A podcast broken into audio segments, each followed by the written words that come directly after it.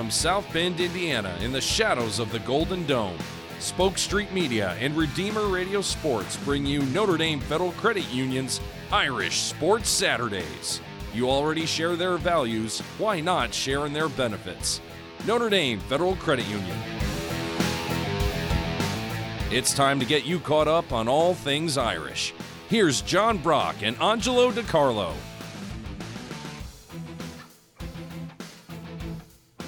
It's the bye week, an opportunity to sit back and enjoy yourself on this Saturday without having to stress about whether Notre Dame football will come away with a win or not. Of course, who can go a Saturday in football season without a little bit of their Notre Dame football fix? And that's why we're here for you this morning. After starting the season 0 2, the Irish enter an early bye week coming off two straight wins, giving us an opportunity to sit back and evaluate where things stand one third of the way through the season. Welcome to Notre Dame Federal Credit Union's Irish Sports Saturdays, Notre Dame FCU, where you bank does matter. I'm Angelo DiCarlo, so glad to be with you once again this morning, joined as always by John Brock. And John, last Saturday, the first time all year Irish fans probably felt really good about their team's performance on that Saturday. Sure, there was the win over Cal two weeks ago, but that was down to the wire, and that probably gave some people some uh, cardiac trouble.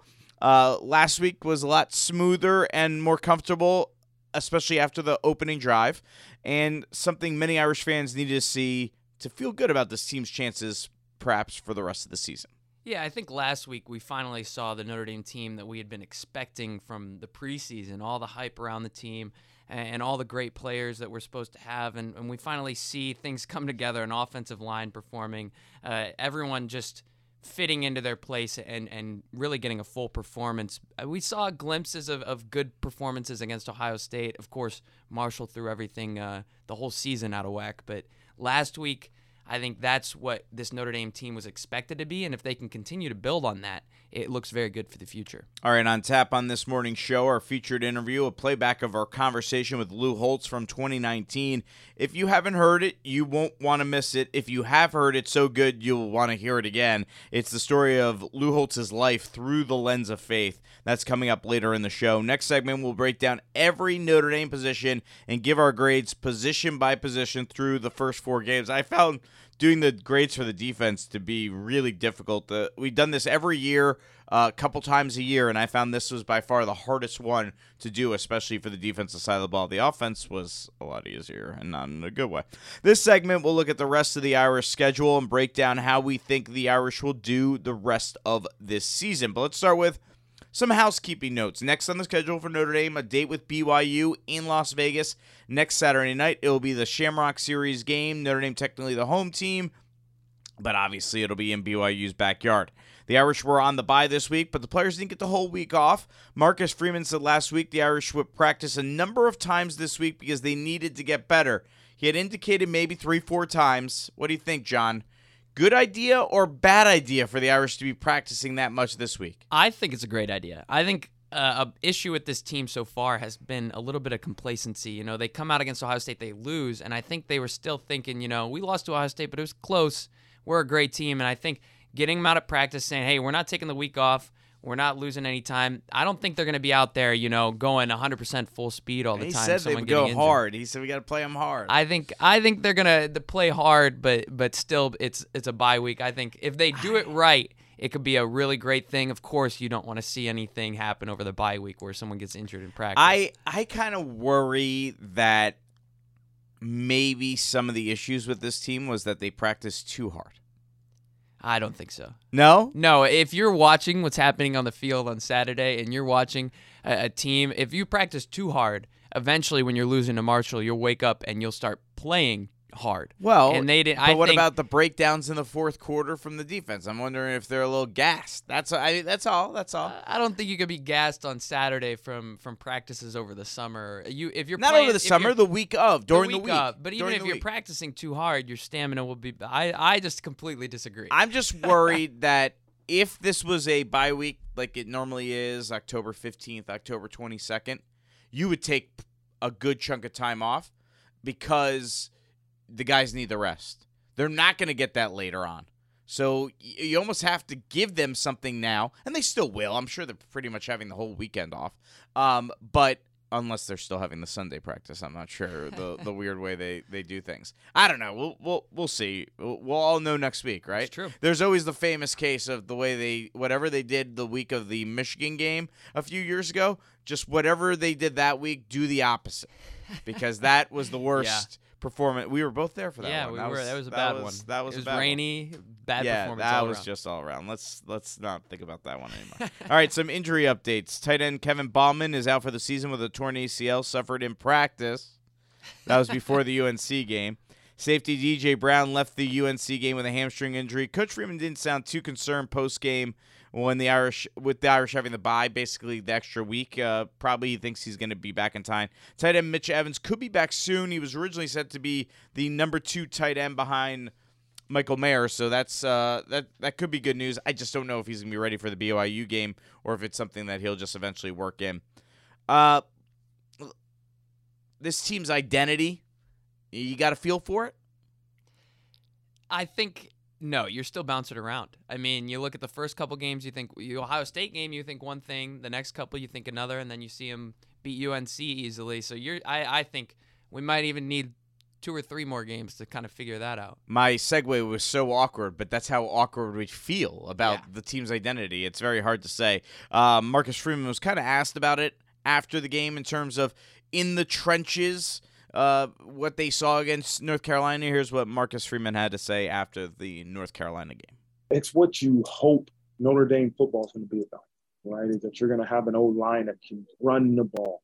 And, you know, even if a team knows we're going to run the ball, to be able to get, we're not saying to get 10 yards in, those were those were added bonuses today, those big plays. But to be able to run the ball at will for four or five yards, that's something that you have to be able to do, especially with our current roster. And um, again, they did a really good job. And that's a group in particular, as you see from game one to game four, has really, really gotten better. And as I've said earlier in the year, it's a group that's really young, other than Jay Pat and Mark. You know, those two freshman tackles are still figuring it out, right? They didn't play a whole bunch last year. Um, you know, and have Zeke in there, it, it's they're gelling. You're gelling. They're doing a good job.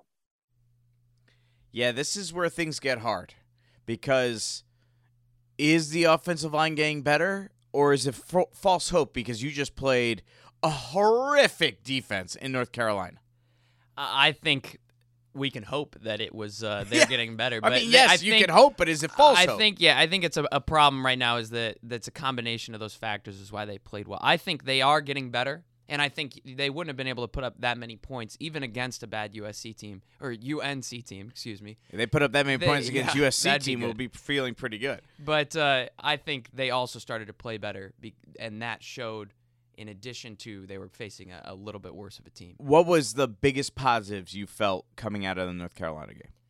I think just how smooth the offense looked. I, they they hadn't played well together and put together all four quarters yet at all. I mean, there was mis- there was much fewer mistakes. I think is the thing, and then of course the the defense held the the UNC offense, which had been scoring a lot, of course, against not necessarily the best opponents, but the defense looked smooth. But we'd seen that somewhat before. It was really the offense, especially with Drew Pyne in, finally looking like it clicked. I mean, we're almost 10 minutes into our show, and that was the first time we mentioned the name Drew Pyne. True. He was 24 of 34 for 289 yards and three touchdowns. Look, again, it's North Carolina's defense.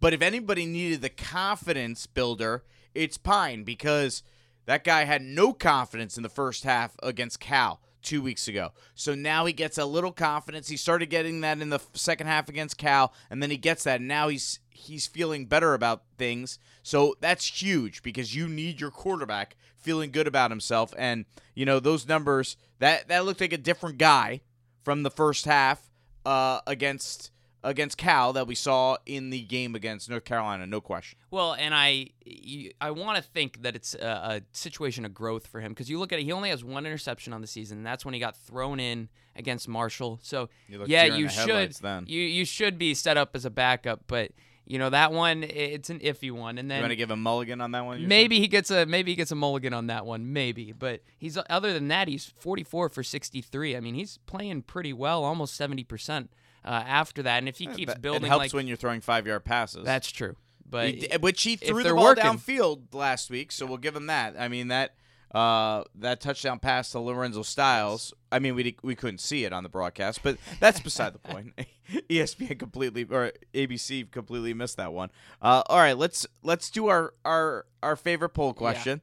How many wins does Notre Dame end up with? We did this before the Marshall game. Uh, eight or less wins only got 7% of the vote. Nine wins got 23%. 10 wins got 39%. 11 wins got 31%. Obviously, 11 wins is not possible in the regular season. Before Cal, after the Marshall loss, seven or less had 38%. Eight wins had 42%. So 80% had said eight or less. Before North Carolina, 75% said eight or less. Then after North Carolina, now 59% saying eight or less. Your nine wins jumping up to 25%, 10 wins up to 16%.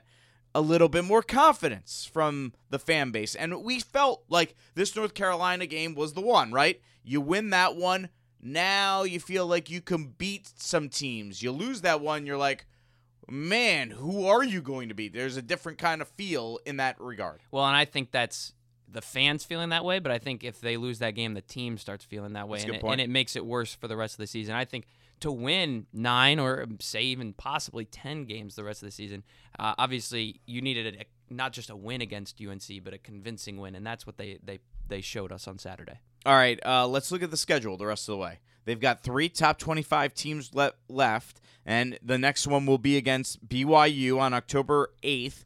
Then it's Stanford at Notre Dame Stadium on the 15th. They're only one and two. UNLV's three and one, but they're not good. Uh, Syracuse, my alma mater, is actually surprisingly decent so far. They'll bomb eventually, probably by the time Notre Dame comes to town. But 4 0 with wins over Louisville, Purdue, and Virginia. That's actually not as easy as it looked originally. November 5th, clearly, uh, hosting Clemson, who's ranked fifth. They play NC State today, so that's a top 10 matchup. We'll see about that. Navy on November 12th shouldn't be an issue at all at, in Baltimore. November 19th, Boston College is 1 and 3. However, it's Phil Jurkovec's return to Notre Dame Stadium.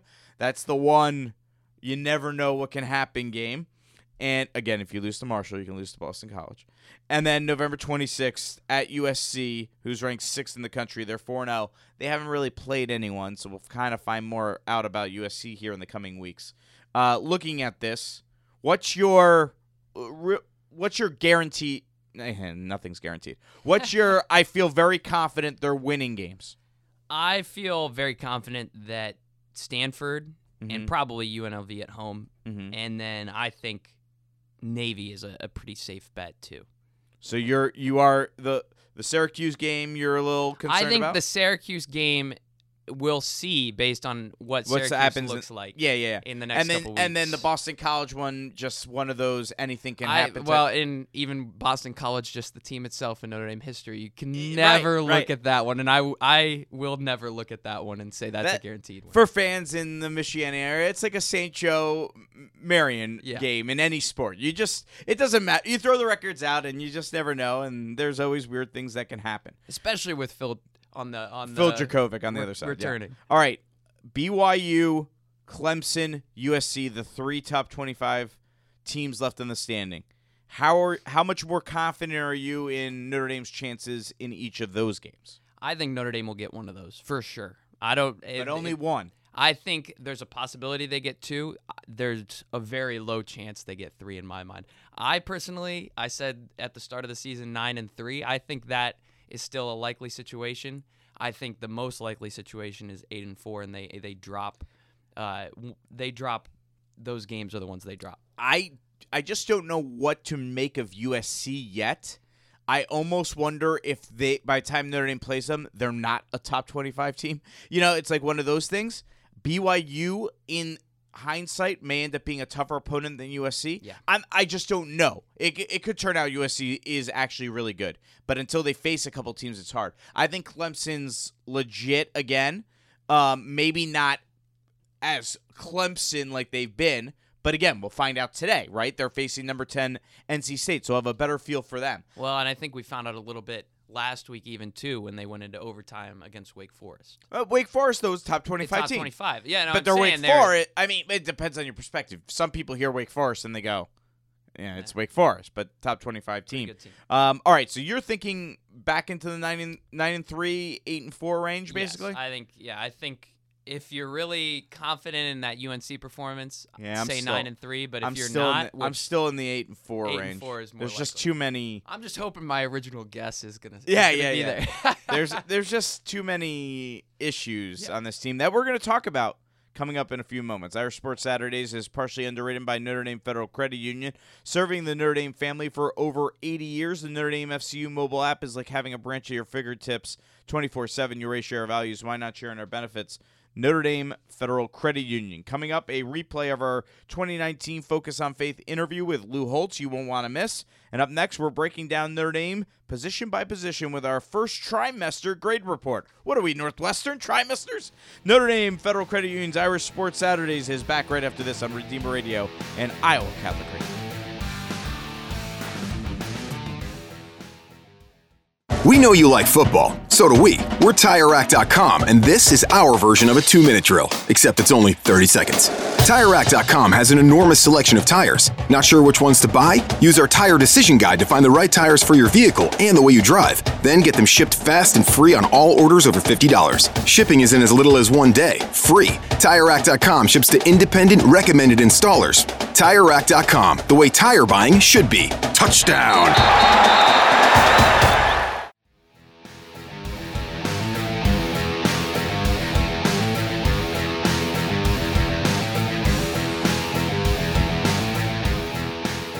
Support for Irish Sports Saturdays comes from Tire Rack. Tire Rack also underwrites our internship program with students from our two Michiana Catholic high schools, St. Joseph and Marian. The students receive practical college level internship experience and class credit as they help out with our broadcast of high school football and basketball. More tires, great prices. TireRack.com. Angelo DiCarlo, John Brock back with you here as it is our bye week edition of Notre Dame Federal Credit Union's Irish Sports Saturdays.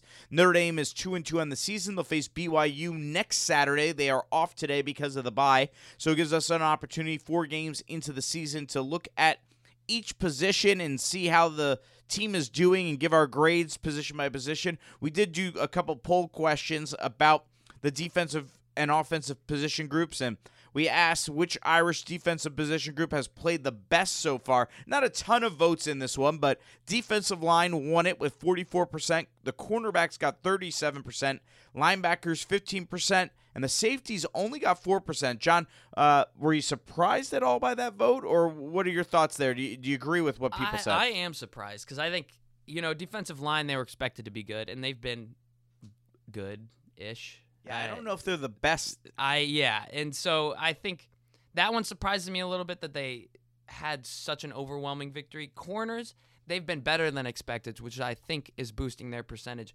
Linebackers, I think that's just a little bit of disrespect. They haven't been a wow factor No, for we're going to disagree on that one. Our- these grades coming up are going to be good They've been a consistent, you know, tackling leader and, and They're, they're very consistent at getting uh, targeting. Yeah, that's true. JD Bertrand will be out again next week for the first half. I think that was a bad call, but that's beside the point. He still got it.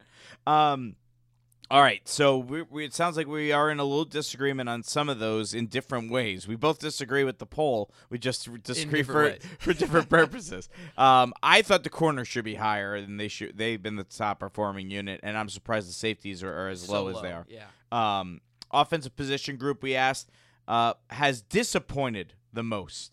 Quarterbacks got 25%, running backs 2%, offensive line 29%, wide receivers 44%. Thoughts? I I mean, I think the running backs, I agree, two percent. That's Yeah, yeah, yeah. They're, they've been the I, I think offensive line, I think would be most receiving votes. Wide receivers haven't been great; they haven't been good, but I think we they've just we expected enough. them to be bad. That's the one of the things. Yeah, I said, which one has probably right. Disappointed you the right. most? I would say it would be the offensive line, or maybe the quarterbacks. I mean, I mean, what are the? I mean, eh. eh, I mean, all right, let's just go through it. We're going to go position by position, and let's start with the offensive line. What grade you giving this offensive line through four games? I'm gonna give them a C minus. Okay. Why? They they've been really bad at times, uh, especially the Marshall game. Yeah. But last week, of course, we can't really fully judge it, but I think they recovered some, and I think they're they're definitely not the A B plus range that they're supposed to be in. Yeah. But I don't know that they quite warrant a, a D after a redeeming per- performance, even if it was against UNC. Yeah, and they were better maybe against Cal. They started running the football a little bit better. So I, I'm going with a C because I'm not going to totally say they played horribly against Ohio State. They weren't good, but it was Ohio State. So you like kind of grade that one on a curve. Obviously, the Marshall one just that's the one that throws everything off, right? And you know what? You deserve a bad grade if you lose to Marshall, and that's what a lot of a lot of these grades are going to be bad because you lost to Marshall. And it, yeah, that's if you take the Marshall game out Well- in any respect, you're, you're looking at a Notre Dame team that's probably still in the top 15.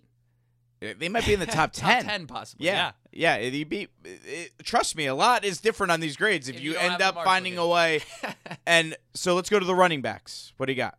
I've got an A minus for the running. Wow. backs. I think they you eh, I'm grading it on a curve in respect you can't hold them account for the offensive line being a C C minus and you can't hold them accountable for the coaching not necessarily putting them in the position Listen, I wrote that note down. You can't be stealing my lines. it's uh, we're both on the same page about the coaching but yeah, I'm the still running Gonna, backs have I, I think when you see Tyree get involved he's Yeah. been fantastic that was coaching not getting him involved I think yes, obviously. I think you look if I you go that. back and watch some of the plays and you look at Estimé working his way to the outside, if his hole was there, he'd be 15, 20 yards downfield. And he still finds a way to get 5 to 10 yards on a lot of the plays. Okay, you are fixated on the North Carolina game, and this is no, where I'm talking No, no, no, I'm no, the, no. the runs I'm no, referencing. no, no. You are fixated on North Carolina, and you are going to start to get some rude awakenings coming up in the next couple No, weeks, my friend. The funny thing is the the 2 to 3 Yeah. runs I'm referencing from Well- Estimé were from the Cal game and the Ohio State game. Yeah, I listen, listen. They're a B, and that's that's the bottom line. They're the best performing unit on offense. Well, not really. Tight ends. We'll get there. Uh, they're a B though. They're a B. All right, quarterbacks. What do you got?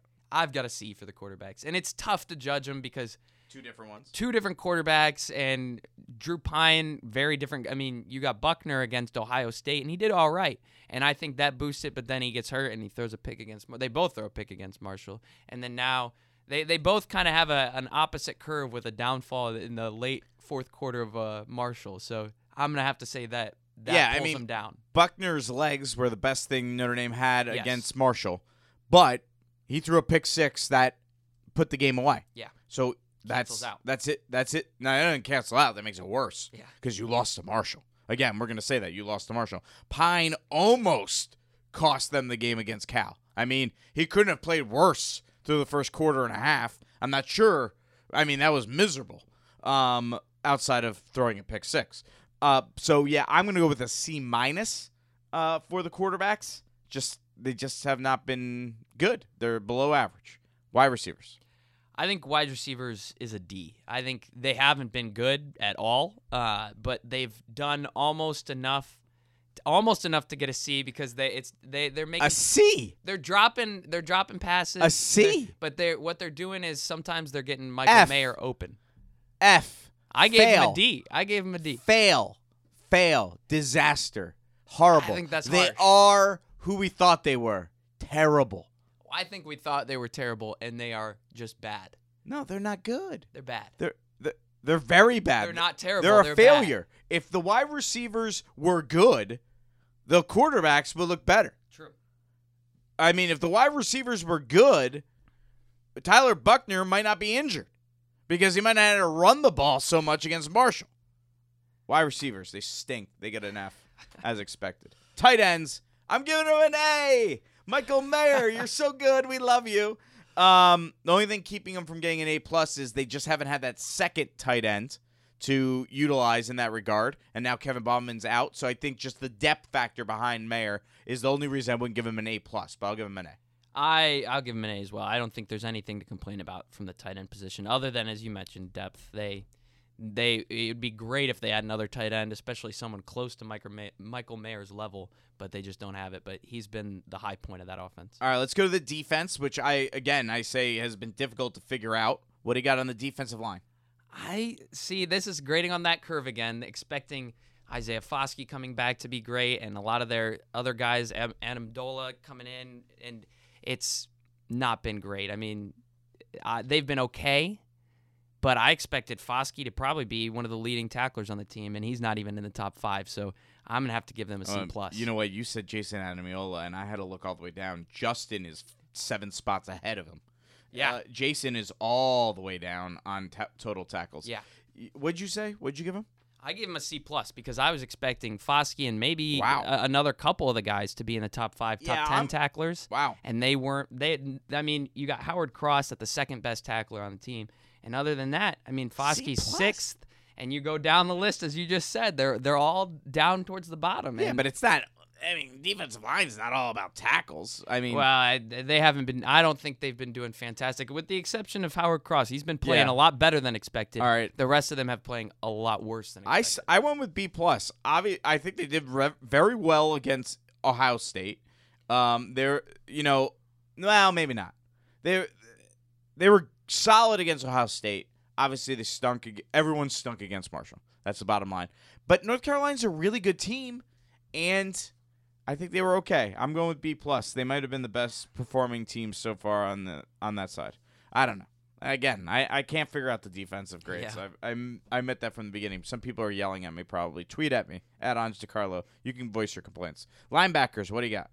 I've got a B plus for the linebackers. I think I I think you look at it, the linebacker Jack No. Kiser, leading tackler. You got J.D. Bertrand, and I know you're targeting penalties. You've got He an issue with him. played. But he but he hasn't played, and he's still ranked above Isaiah Foskey on the tackling list. So I I think the linebackers they haven't had a wow factor, but they've been a constant force on the defense. They're I think they're more the reason that uh, UNC was held back, that Ohio State was felt held back, was the linebackers as much, if not more, than the defensive line. Disappointment. B minus.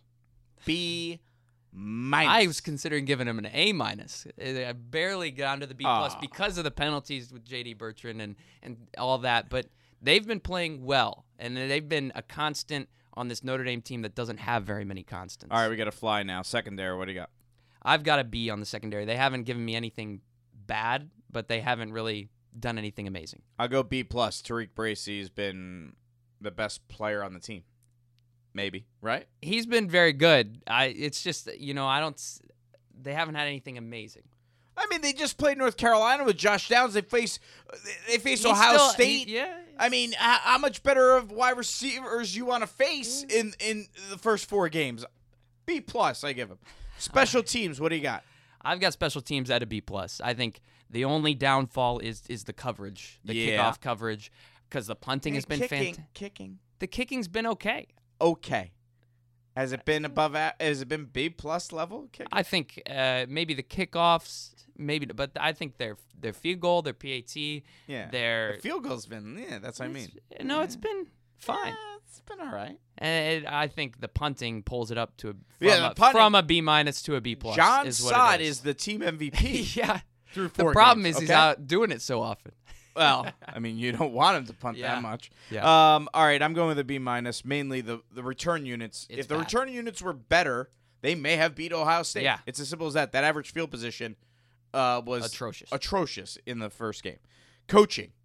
I've got a D plus on coaching. It's been it's been rough. I don't know. I obviously I I haven't been at any of the practices during the regular season. I don't know No that one has, okay. exactly. I don't know that that Freeman's doing enough at practices, and then I don't think the play calling from Tommy. It's gotten better, but it was bad from the start. Yeah, I'll go C minus. They just didn't push the right buttons when they needed to in the first two games. If they pushed the right buttons, they may have come. They pushed the exact wrong buttons. It felt like at times. And um, I'll go C minus, but I can't argue with you by saying D plus. We're in the same range. Overall, I'm gonna give them a C plus. I think I think they're an I think they are an average Notre Dame team right now. And I think C C plus is, is right where you put them. I think that their their offense showed a lot better against You UNC. If you- they didn't I'll tell you what, if they didn't have that UNC game, they're lower. But you you can't lose to Marshall and be a C plus. I you I th- I think it, I'm C judging them in terms C of everything else. I think they're C Throwing the flag on you, John. Uh, we're d- oh my gosh. You don't know you don't know it all, Anj. That's all I have to say. Well, that's definitely true. We all know I don't know anything actually. All right. Irish Sports Saturdays is partially underwritten by Indiana Physical Therapy, serving Indiana's physical therapy needs since 1988 with 21 locations. Indiana Physical Therapy continues as independent therapist-owned company with a heart towards patient-focused care. Indiana Physical Therapy, where people go to get better. Focus on Faith with Lou Holtz coming up next.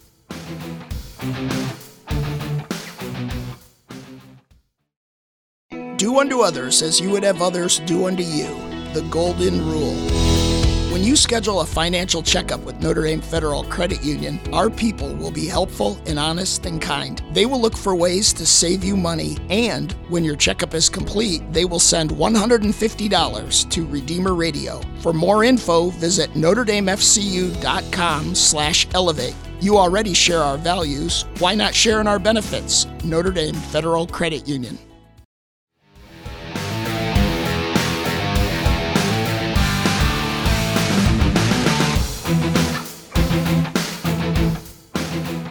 Support for Irish Sports Saturdays comes from Tony Letcher of Health Markets. Tony is a parishioner at Queen of Peace Catholic Church in Mishawaka and a licensed insurance agent. His services include Medicare, family or individual health insurance, or life insurance. His number is 855 776 2438. His website is tletcher.com. And welcome back here on this bi week edition of Notre Dame Federal Credit Union's Irish Sports Saturdays. I'm Angelo DiCarlo. It's time now for our Focus on Faith interview segment, and we wanted to play back one of our favorites from over the years from the man who led the Irish to the 1988 national championship, Lou Holtz. I interviewed Lou back in 2019 here on Irish Sports Saturdays. Just an awesome interview.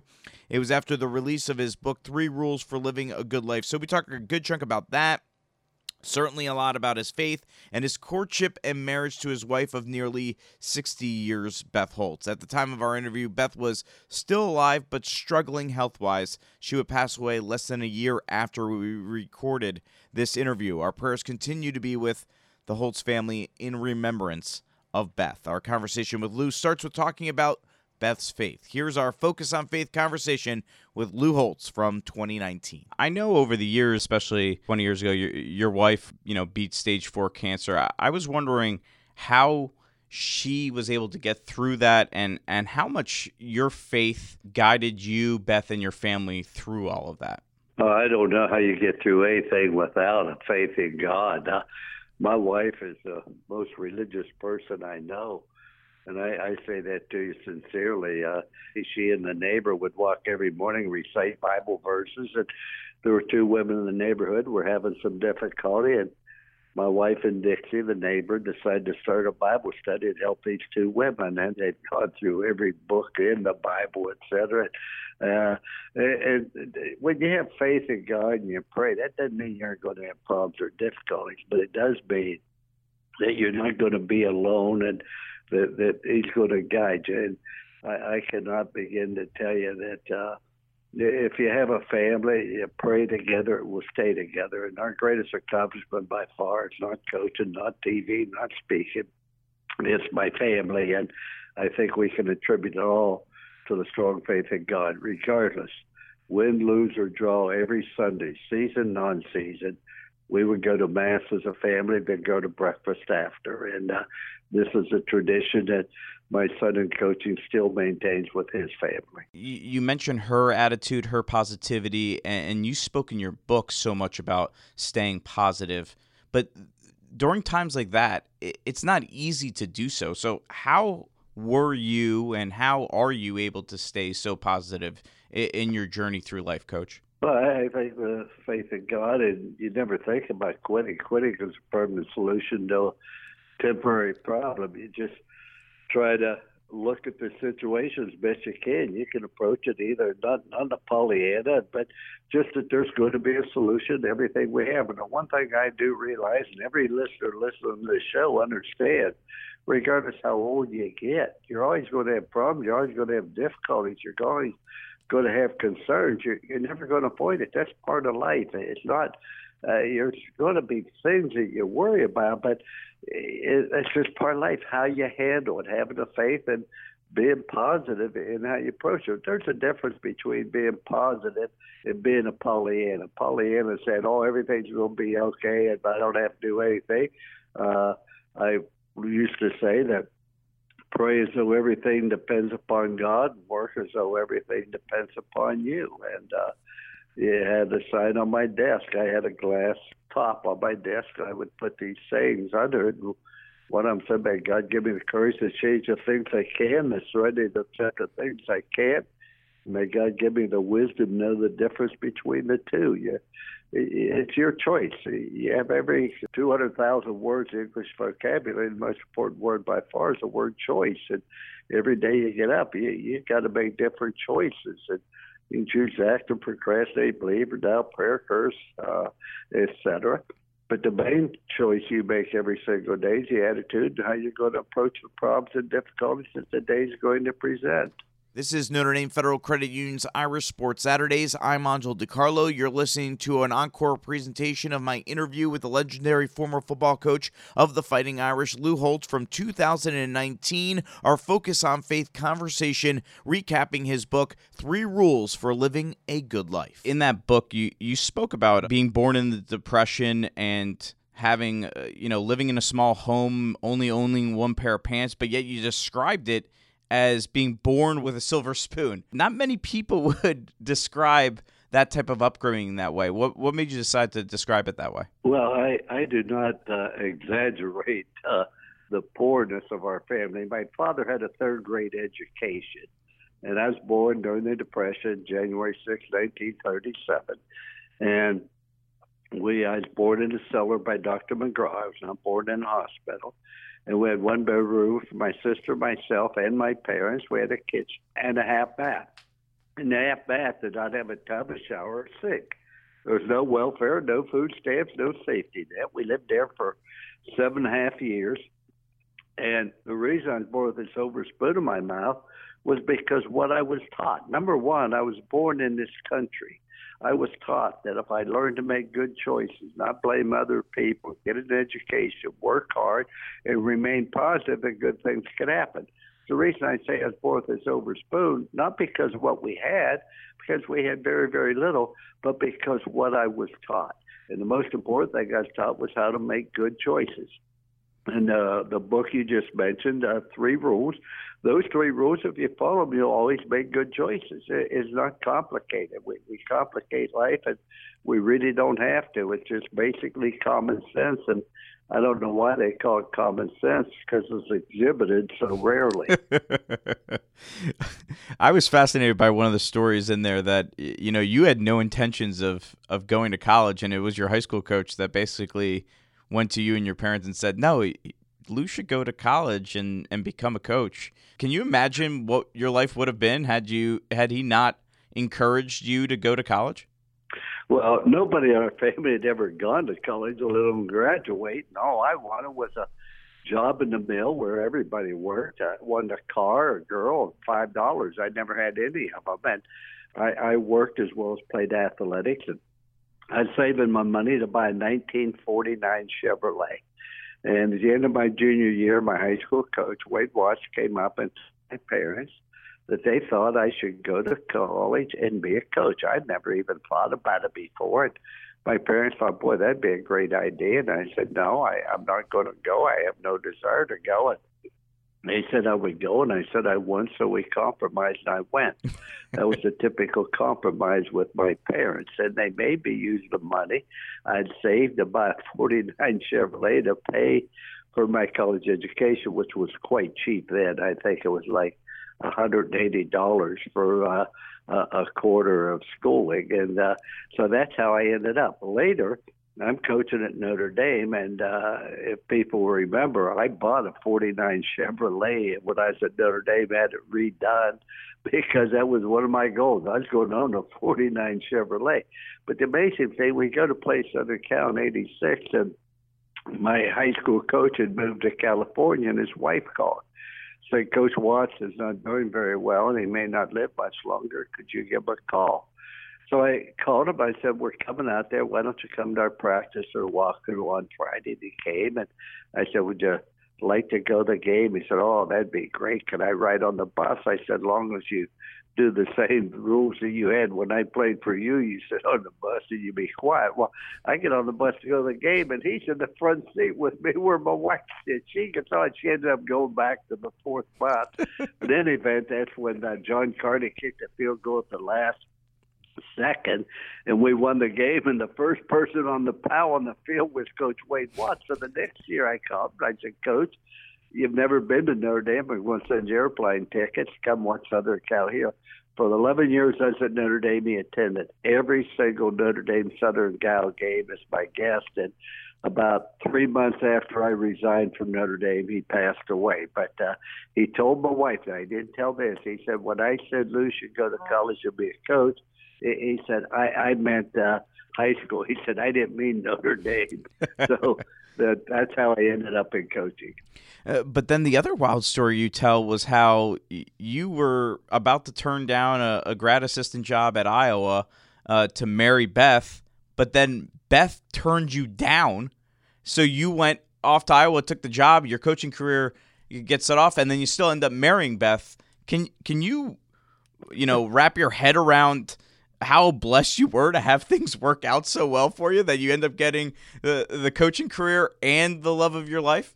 Well, if you want to make God laugh, you tell him what your plans are. But I got to tell you, I went to a Catholic grade school taught by the nuns of Sister Notre Dame, and I've always had a very, very strong faith. I mean, at one time, I thought I was going to be a priest, and that's before I found out there was such a thing as girls. But I was going to be a priest, and my mom was so disappointed when I decided not to. But I, I got out of the army, and I, I, I offered a job with a guy, coach by the name of Earl Biederman and up near Cleveland, teaching history and being an assistant football coach. And I was going to get married to Beth. It was around July 9th, about 9.30, she told me she said she didn't want to get married. She changed her mind. She wanted to date her old boyfriend. Well, by 10:30, I had my good friend Nevis Stockdale. We got my '52 Ford Fairlane, drove all night to Iowa to see if I could get the graduate assistantship. The reason I was offered the graduate assistantship, I never applied. They didn't have many then, but my college coach was in the Navy with Forrest Evashevski, and he called him and said, I'd like to have Lou see a big time program. So that's I, I go there. I wanted to get as far away as I could, and that's when Nevitt made a great observation. I'll never forget the trip. He said, Beth and I had a love hate relationship. I loved her, she hated me. But I get to Iowa, we get to graduate assistantship. We finished second in the country. Bob Duffy, the local sports uh, writer, wrote up every week like I was a hero of it. And Beth worked at the hospital as an X-ray technician. My mother worked there, and she kept saying, "Have Lou call me?" And I said, "No," and I, I never called her, but she called me, and that's when women did not call men. Then you never called a man. She called one to come visit. I said, "No, I'm too busy." She started crying. I said, "Someday we'll might get married. You never know." And she said, "July 22nd," and that was 58 years ago. We're still married. Unbelievable. What a what an incredible story and what an incredible marriage you guys have had. This is an encore presentation of our Focus on Faith interview with the legendary former football coach of the Fighting Irish, Lou Holtz, from 2019 on Notre Dame Federal Credit Union's Irish Sports Saturdays. You spoke in your in your book uh, about the one regret you had while coaching at Notre Dame was that you built the program to a great level and then just maintained it. I, I was curious, what would you have done differently in those later years if you had the chance to go back and, and do it again? I, I, I think I would have been more firm in, in my convictions and in talking to the priest. Uh, I had a great relationship with Father Hesburgh the whole time I was at Notre Dame and long after, and Father Joyce. But they had under made the stipulation when I went there. There were certain things at Notre Dame that were not negotiable, and you know, that like we didn't take transfers, we didn't red shirt, we didn't have an athletic dorm, we didn't have good football facilities, and they didn't want to improve them because they didn't want somebody to come there for our weight room. They wanted to come there for our chemistry department. We're going to play the most difficult schedule we could find, and that we did. You go look at our schedule every single year. And when uh, Penn State dropped us, who'd we pick up? Florida State, which at that time had a great program. Uh, but the the facilities and, and some things in admissions, like, like at Notre Dame, one goal I had was to recruit every good Catholic high in the entire country. I felt we could build a dynasty, but uh, the the uh, admissions officer at the time, Kevin Rooney, we we had a young man out of uh, I don't want to give his name, but out of Joliet Catholic, another one out of St. Ignatius in Cleveland, both high school All Americans, and we couldn't get them in, even though they had over 1,200 on the college boards and high class rank because. uh they were like number 20 in the class, but the other 19 applied to Notre Dame, so they couldn't accept number 20, according to him. He couldn't turn down the other 19 and accept him just because he's a football player. There were things like that that that, that really kept us from you know, I feel build a great dynasty, but you also get to the point where where you just try to maintain. You know, you, I was on my third athletic director, and that's always a difficult relationship. Uh,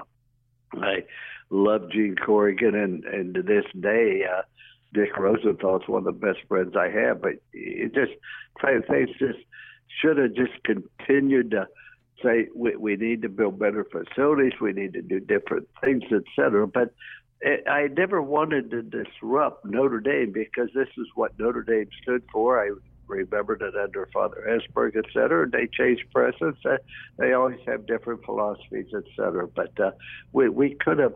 I, I look back on it, and if I went back into coaching now, which I would never do, but I'd be a better coach than I've ever been before because I think I'd be more patient, but I'd have higher standards. I I, I wouldn't get emotional, but I would demand excellence in everything we do.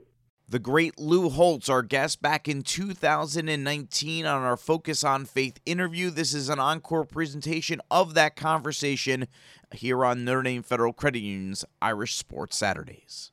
Notre Dame has not won a national championship since you led the Irish to one in 1988. You know, there's some people out there that are starting to think at this point maybe the Irish will never win another national title. What do you think, Coach? Nonsense. So there's no reason Notre Dame should not win a national championship. Yeah, we won it in '88, but I want to tell you, uh, you look at '89, you look at '90, you look at '93. Uh, we, we we could have easily been awarded it, and I wish then that would have had the ability to determine on the field uh, rather than uh, in the news media by somebody voting, et cetera. But Notre Dame, uh, they just have so much fun. The facilities now are absolutely second to none. I, I mean, in addition to that, you can sign an athlete in the summer. You bring them up there in the summer when it's beautiful. We could not bring an athlete to campus till we had his second six weeks grade his senior year. We couldn't even talk to him and guarantee that he would be able to come to Notre Dame because they wouldn't rule on it till they had their second six weeks. So I, I mean, all, all these things. That schedule is so much easier. You're looking at play five ACC teams. You tell me, everybody, tell me why Notre Dame cannot win it. Wait, will you give me one example? Now you say, well, we have high academic standards. Yes, we do. We're proud of that. And, and maybe we can't recruit 70% of the great football players, but I want to tell you, the other 30% of the great football players that are student, also excellent students, would absolutely want to come to the University of Notre Dame because uh, of the values in the future. They look at it not as four years; they look at it as a forty-year decision in their life. So, I, I want somebody to tell me one reason why Notre Dame can't win a national championship. Don't just make a statement, back it up. And I can't think of a reason that would keep them from winning it you you have me convinced for sure, Coach. I appreciate that. Finally, uh, you know, there's a lot of people listening right now that, you know, maybe the last thing they want to do is, is, read a book, but you know, your book is such a quick read. I'm a slow reader. I finished it in one sitting. W- what's the message you want to to put out there to to anyone listening right now about what it takes to to live a good life? The the message is, is really quite simple. Life is nothing better than making good choices wherever you are in this world, good or bad, because of choices you make. As I would tell the athletes, you choose to do drugs, drop out of school, join a gang, get tattoos from head to bottom, get arrested, run with the wrong people. You're choosing to have difficulty in life. And please stop blaming me for the choices you make, wherever you are, and every listener. Whatever's happened is because of your choices, not somebody else's. And the way you always make good choices is by following three rules. Number one, you do what's right. Never right time do the wrong thing, never wrong time do the right thing. Rule number two, you do everything the very best of your ability, not because somebody's looking or going to applaud you or pay you. You do it because that's the way you live. You, you can pay people to perform. You can't pay them to excel. There has to be something deep down inside of you. Make that choice. I want to be the best I can be. Not everybody be all American. Not everybody be all conference. Everybody can be the best they're capable of being. And the third rule is show people you care. You're never going to meet anybody again that doesn't need a smile, a kind word, a encouragement. Why do we have to wait for somebody's funeral before people say good things about them? And you follow those three rules, you build a trust with people, you build a commitment to excellence, and you build a relationship. And if you build love in an organization you know, on a team, it can't be beat. There's no way possible. So those three rules enable you to make good choices. And you're right. I mean, it's a simple little read. You don't need a dictionary. There are no big words because I don't know any big words. But I, it is basically common sense. Well, Coach, uh, I appreciate that you you cared enough to to spend some time this morning with us. Uh, thank you so much. Thank you, and go Irish. That was the great Lou Holtz, our conversation with the legendary former Irish football coach from 2019, one of our favorite Focus on Faith interviews, and we wanted to share that with you again this week because those lessons and advice, well, they're timeless. You can pick up a copy of his book, Three Real Three Rules for Living a Good Life from Ave Maria Press, or it's readily available on places like Amazon. That will do it for this week's edition of Notre Dame Federal Credit Union's Irish Sports Saturdays, Notre Dame FCU, where you bank does matter. Thanks to our audio operator today, Zach Smith. For John Brock, I'm Angelo DiCarlo. Notre Dame on the bye today, so enjoy the rest of the college football action from this week. We will, of course, be back with you next Saturday at 9 a.m. Eastern, 8 a.m. Central here on Notre Dame Federal Credit Union's Irish Sports Saturdays to preview Notre Dame's clash with BYU in Las Vegas. We close our show in prayer. Hi, this is Father Nate Wills. I'm a Holy Cross priest, a faculty member at Notre Dame's Alliance for Catholic Education, and one of the chaplains to the Notre Dame football team. This is a prayer that the players pray together at the end of our pregame Mass. Let us pray. Grant, we beseech you, O Lord our God, that we may enjoy continual health of mind and body, and by the glorious intercession of Mary our Lady, may we accept the joys and trials of this life and someday enter into eternal happiness. We ask this through Christ our Lord. Amen. Go Irish! This has been a presentation of Spoke Street Media and Redeemer Radio Sports. Thanks for joining us for Notre Dame Federal Credit Union's Irish Sports Saturdays. You already share their values, why not share in their benefits? Notre Dame Federal Credit Union.